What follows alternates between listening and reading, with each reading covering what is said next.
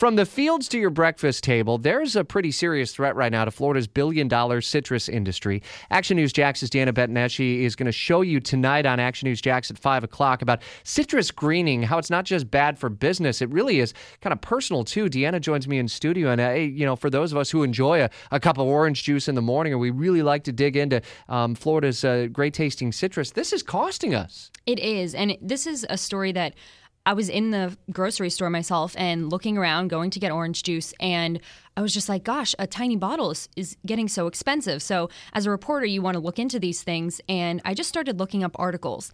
And we have a local extension agency here. So, I called them and I was like, you know, what's going on? And that's when they started telling me a little bit more about citrus greening and sort of how it affects nearly all of the citrus groves across the state. And that's why we're starting to see the citrus prices go up. And we've continued to see this now for really they say over the last 15 years it's it's becoming a bigger problem and is it a problem that that actually has a solution uh, can it be like a snap sort of thing or is it a longer term sort of thing this is definitely a longer term issue. Um, since it's been happening over the last 15 years, um, they've been researching it and trying to figure out how they could stop this citrus greening.